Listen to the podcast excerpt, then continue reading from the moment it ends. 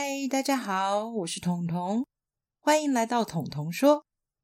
彤彤的天马行空，今天要说的是人生中的出轨。很多人一听到出轨就想到劈腿，但我今天要讲的不是感情的出轨哦，我今天要说的是人生中的出轨。人生偶尔要耍耍无赖，不要被旁人的是非对错、善恶道德所绑架。人生里面有很多的灰色地带。不存在绝对的是非对错，就比如说吃饭好还是吃面好，这没有绝对的是非对错吧？也许别人都觉得要吃饱就应该吃饭，吃面容易饿，但是有些人喜欢吃牛排，那又怎么办呢？所以，我所谓的灰色地带跟耍赖就是这样。有的时候你是可以坚持一些你自己的想法，你想吃什么样的食物，你想穿什么样的衣服。这些东西并不一定要照着别人的是非对错，或者是善恶道德绑架。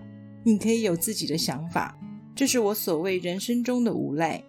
但是选择工作的时候，很多人就会告诉你不能耍无赖。我有一个小学同学，他从小就是一个家里面安排所有的事情都妥妥当当的，然后本身就是一位模范生。在他做出人生第一次为自己做的决定的时候，他很骄傲的告诉我：“我选择了军校。”当时我听到后是一阵大笑，因为我觉得你怎么会从父母安排好的一个框框，又跳进另外一个框框里面？然后我说：“你的人生就是从父母安排好的框框，再跳到一个别人帮你安排好的规律的框框。”但这是他人生中第一次为自己做一个决定，而他想耍这个无赖。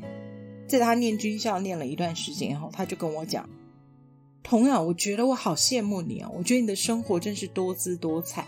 因为那个时候我大学念的是戏剧系嘛，所以相对于他的军校生活来讲，我的戏剧系生活似乎就有趣多了。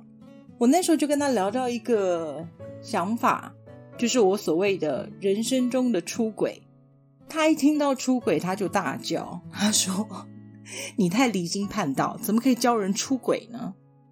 我说的出轨是超出常轨。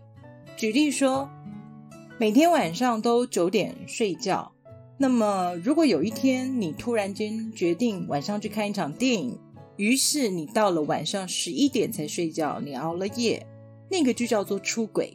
而且是人生中的出轨，所谓的出轨就是超出常轨，这么简单而已，不用想得太复杂。人生中偶尔的出轨是有趣的，就像我说，突然间熬个夜看场电影，于是拖了很晚才睡。但是如果刚才我举例的去看个电影，十一点钟睡觉，它又变成另外一种生活中的常轨的话，那就不算是出轨喽。那个出轨的乐趣就已经结束了，因为它又变成常轨。所以我讲的出轨是超出你平常正常运作的轨道。后来聊到这个想法的时候，我听到一个朋友告诉我，这是他人生中最大的一次出轨。这个女孩子本身是一个非常害羞、非常内向的人。所以他选择的职业一向都是偏内勤作业的，也就是不需要跟太多的人交际应酬相处。然后他觉得被人拒绝是一件很丢脸的事情，所以他也不太会主动去跟别人交朋友或是聊天。但是他人生中的那一次出轨给了他好大好大的帮助。他那段时间不知道是被雷打到，还是被什么东西吓到。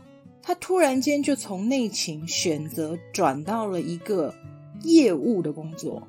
你知道业务不那么容易，业务就是要面对他那些内向害羞会遇到的困难，也就是要和人说话，尤其是陌生人。他必须要开发新客户，而且极有可能被那些客户拒绝。我刚刚说了，他觉得被人拒绝是一件很丢脸的事情。可是他很勇敢的去尝试了这一次的出轨，所以他在业务这份工作里面待了将近一年的时间。事后他当然还是转回了内勤方面的工作，但是他从来不后悔那一次的出轨，也就是去做了业务的那一年。因为他认为，在他做业务那一年的经历，面对很多的人事物、很多的陌生环境、陌生的对象，他必须要采取的态度以及面对的方式，他觉得这都成为他人生后来的养分。我觉得这是一个好棒的出轨经验。然后我就聊到我的人生，发现我的人生也是一连串的出轨。在我小时候到高中之前。我的目标一直是大众传播系啊，或者是新闻系。所以高中时期，我其实就参加了校刊社。很多人就觉得我一定会往这个方向发展，连我自己都这么认为。结果到了考大学的时候，我一个同学因为很害怕，就跑来找我，希望我能够陪考。他要考的是北艺大的戏剧系。我也没想太多，我只觉得很好玩，于是我就去了。然后就发生了我人生中的第一次出轨。陪考的我考上了戏剧系，考上戏剧系之后，我就觉得啊，我可以从事剧本创作，于是我就很顺理成章的进入戏剧系。然后系上的教授也都觉得我应该就会以剧创为主。没有想到，在我大二大三那一年接触到表演，我突然间觉得表演是一件太有趣、太有趣的事情。所以我就放弃了剧本创作，主修了表演。那我应该就是一个演员吧？不对，我又出轨了。因为在我大五那一年，有学长因为社团课的需要找我去代课，于是我接触了表演教学。接触表演教学之后，我就发现教学比表演又更好玩。于是我又出了轨，变成社团指导老师。照理说，成为社团指导老师以后，我应该就专心在老师这块领域上面。但不小心，我又出了轨，在网络上写作，然后被出版社发现，于是就变成了一个作家。这也是一个出轨来着。接着，我回到了我的故乡，这是一个很小的城市。在这个城市里面，我找不到表演教学的工作，然后。呃，作家的工作呢，薪资不足以维持生活。我是个不畅销作家，对，所以我必须要另外再找一份工作来补充生活上的开销。所以我接触了一个想也没想过的行业，叫做美甲。我这辈子也没想过要做美甲。那做美甲的起因，这个出轨来源是什么呢？我做美甲是因为我当时失眠的很严重，于是有朋友就帮我报名了一个指甲彩绘课程。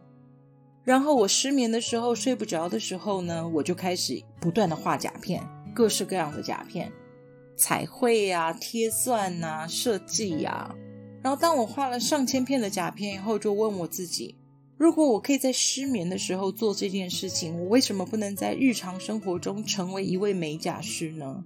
于是我就正式的去报名上课，然后学会了美甲，进入了这个行业。这是一个人生中想都没想过的出轨。美甲行业呢，其实竞争很激烈，在当时的状况，竞争非常的激烈，也不像现在那么的普及。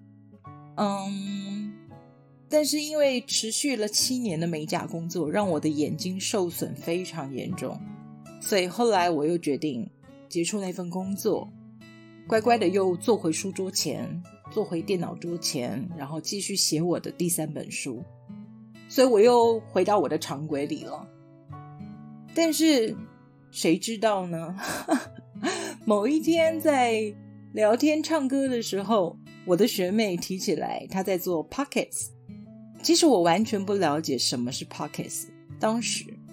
所以我就答应他，嗯，也许我可以客串跟他聊聊天，然后录个节目之类的。但是就在这样的准备过程当中，我又开始问我自己：这个东西这么好玩，可以录音，可以说自己想说的话，可以改写一些童话故事，可以有各式各样的天马行空发挥。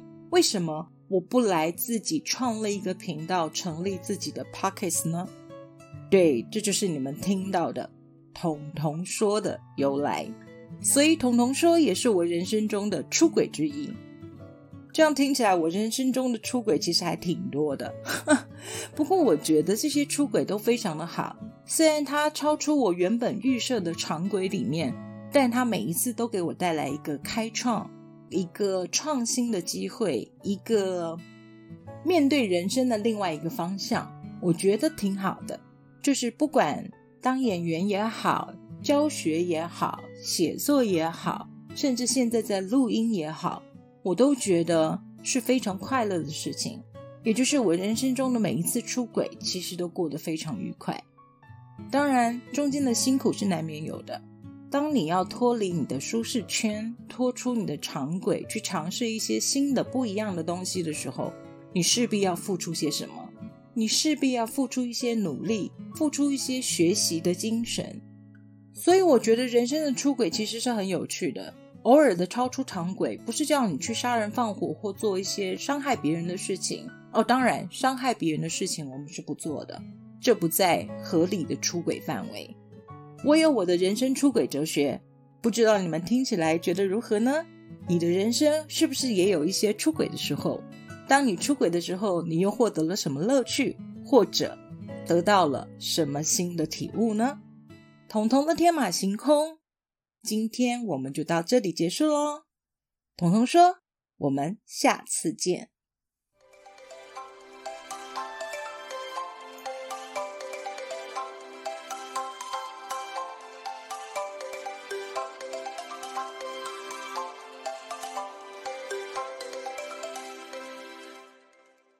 节目资讯栏的下方有一个留言的功能，欢迎大家使用哦，让我听听你们的想法，也让我们好好的交流一下。